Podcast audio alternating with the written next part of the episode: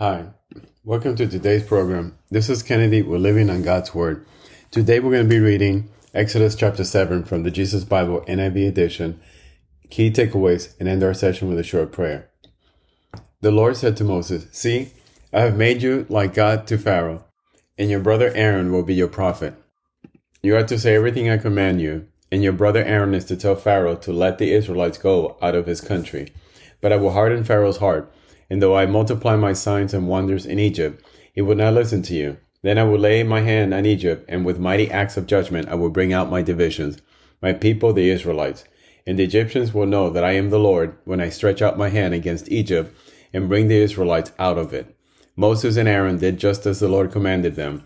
Moses was 80 years old and Aaron 83 when they spoke to Pharaoh. Aaron's staff becomes a snake.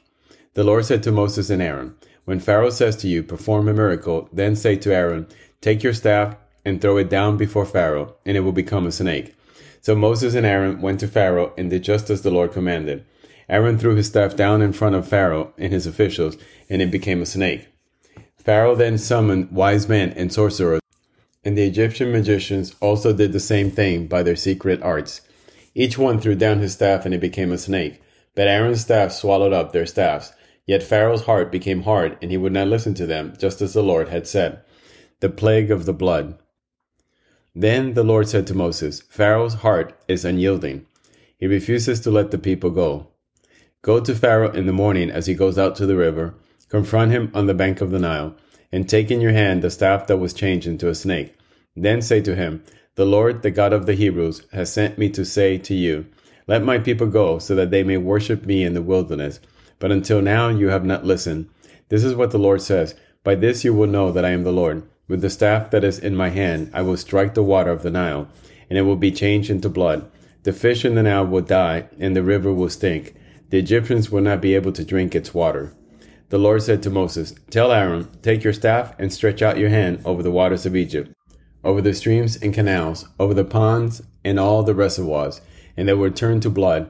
Blood will be everywhere in Egypt, even in the vessels of wood and stone. Moses and Aaron did just as the Lord had commanded. He raised his staff in the presence of Pharaoh and his officials and struck the water of the Nile, and all the water was changed into blood. The fish in the Nile died, and the river smelled so bad that the Egyptians could not drink its water. Blood was everywhere in Egypt.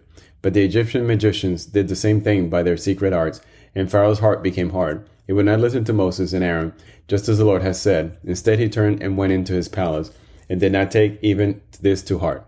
And all the Egyptians dug along the Nile to get drinking water, because they could not drink the water of the river. The plague of frogs. Seven days passed after the Lord struck the Nile. So, this is the end of Exodus chapter 7. We see here that the Lord is unleashing the plagues one by one unto Egypt and the Pharaoh of Egypt, but his heart is hardened after every single one of them. No matter what Aaron and Moses tell him and show him, the Pharaoh refuses to let the Israelites go. So we see here where Pharaoh starts going down a path of no return.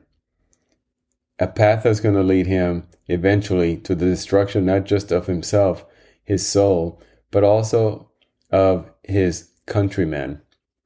So let us pray. Father God, thank you for your word of wisdom. Thank you as you tell us the story of the early nation of Israel and how you delivered them from Israel against all odds, against all enemies, no matter how mighty and how strong in that time.